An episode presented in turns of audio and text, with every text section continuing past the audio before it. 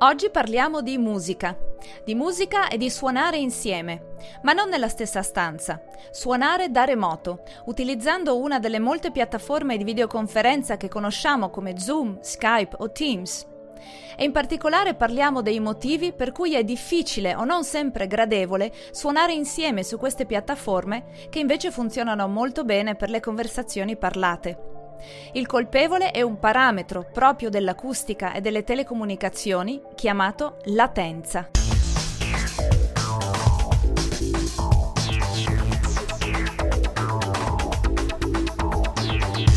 Do il benvenuto a Stefano Zambon, responsabile tecnico della startup Elk Audio.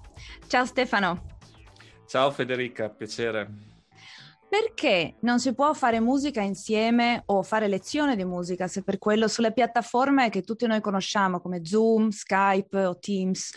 Allora, queste le piattaforme che tutti noi usiamo eh, svolgono il loro compito egregiamente, però devono scendere a compromessi in modo di essere in grado di funzionare sul maggior numero possibile di dispositivi, sulle varie possibili condizioni di rete, sincronizzare l'audio e il video, e magari cancellare gli eco e così via, aggiungono tanti strati di buffering e quindi tra- tradotto aggiungono un ritardo tra, la, tra, l'audio che viene trasmesso nel momento in cui io parlo e il momento in cui anche tu in questo istante lo stai ricevendo e lo senti nel tuo coso un esperimento che tutti possono provare a fare.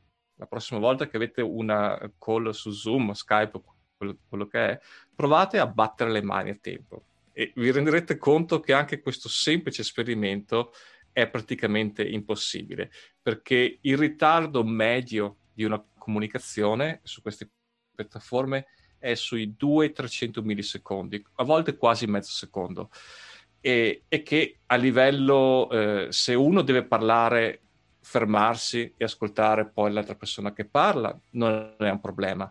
Ma se, se dobbiamo suonare musica assieme nello stesso istante, mezzo secondo è un'eternità. Proviamo a fare questo esperimento. Proviamoci. Dai, parto. Partiamo. 3, 4.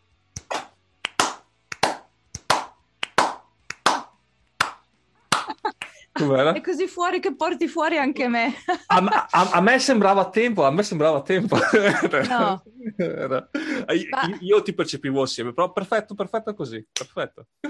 Ok, e quindi cosa significa questo? Cioè, quello che tu hai detto, il, il, software si occupa di una serie di cose, perché c'è il video, perché c'è eh, la cancellazione del rumore, e se io chiudessi la mia telecamera, per esempio, riusciremmo a fare musica insieme? O non si possono usare queste piattaforme? Non ancora, eh, perché comunque le, il ritardo audio rimarrebbe attorno a quegli ordini di grandezza, quei 200 millisecondi. E per farti capire, il, il, ritardo massimo che due musicisti possono tipicamente tollerare per suonare assieme è 20-30 millisecondi al massimo. E per alcuni generi musicali serve ancora di meno. 20 millisecondi per eh, convertirlo in, nella realtà di ogni giorno è più o meno come stare in una stanza grande, metti il palco di un auditorium e avere due musicisti che stanno, eh, stanno abbastanza distanti sul, sul, palco. Quindi riescono a suonare assieme e, e, ed è una situazione in cui entrambi si sentono con quel ritardo. 200 millisecondi non è un pelino di più, siamo un ordine di grandezza di fuori, quindi quindi non, eh, pur- purtroppo queste piattaforme non sono usabili per questo motivo. Per il parlato nessun problema, non ce ne accorgiamo. Finché parliamo uno alla volta, sì. E nessuna di queste piattaforme si avvicina nemmeno? Sono tutte su quel range lì dei 200 millisecondi? Le piattaforme di videoconferenza classiche sono tutte attorno a quei valori. Esistono altri software che stanno uscendo, che eh, sono usciti, ma alcuni sono tutti più o meno in fase sperimentale, che riescono a portare il numero attorno ai 40-50 millisecondi. Quindi non siamo ancora nei 20 millisecondi, poi ovviamente dipende anche dal tipo di, di rete che abbiamo, il tipo di connessione, quanto distanti siamo e, e altre cose però ci sono dei limiti di tempo perché i nostri computer sono pure, non sono delle piattaforme real time, sono i computer, come si dice, general purpose, devono fare un po' di tutto. Lo stesso i nostri telefoni, i dispositivi mobile. E quindi ci sono dei, dei ritardi intrinseci eh, nel, nella catena, che, per cui si fa fatica ad arrivare a quei magici 20 millisecondi. Perché anche fare lezione di musica è diventato difficile quest'anno, nel senso che di solito l'allievo suona, non si tratta di suonare insieme, anche se può darsi in una lezione, ma in quel senso lì so che tu eh, sei stato in contatto con diverse realtà musicali, soprattutto durante lo scorso anno per il tuo lavoro, perché gli insegnanti di musica anche manifestavano difficoltà?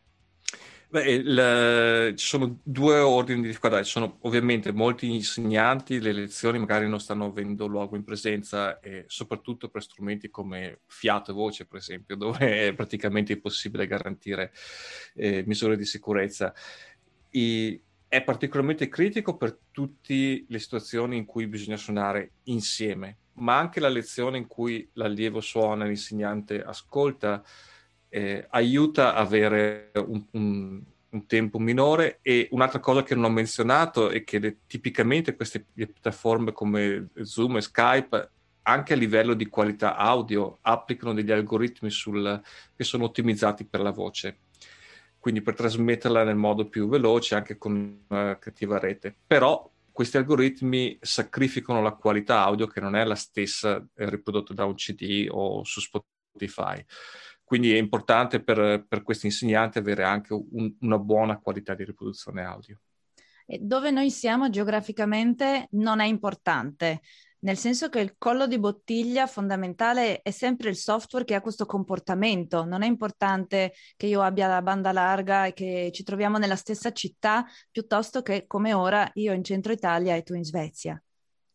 No, è, è, è, è, importante anche la posizione geografica perché alla, eh, alla, alla fine della resa dei conti c'è la velocità della luce che, che, che dà un, un, tempo a tutte le nostre trasmissioni.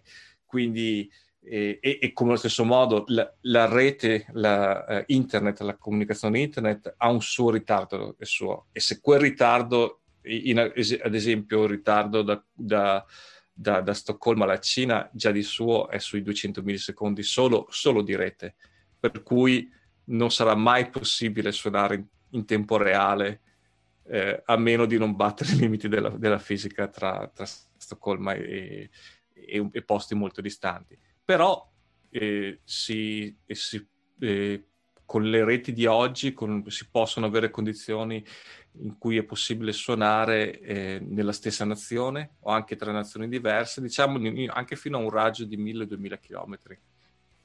Quando dei musicisti suonano invece nella stessa stanza, tutti insieme, c'è nel mondo reale una latenza di cui si può parlare o è proprio trascurabile? Quale può essere in una stanza di dimensioni normali, diciamo?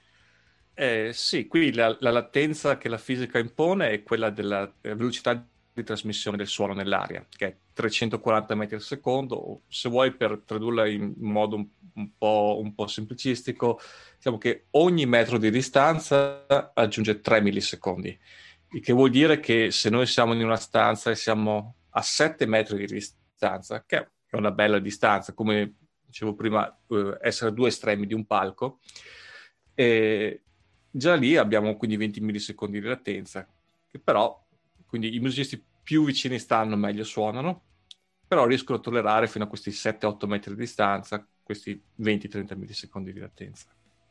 E allora chiuderei sfatando un po' un mito, perché durante l'anno scorso noi abbiamo visto tantissimi concerti su Zoom, ma non sono stati registrati su Zoom, erano dei montaggi.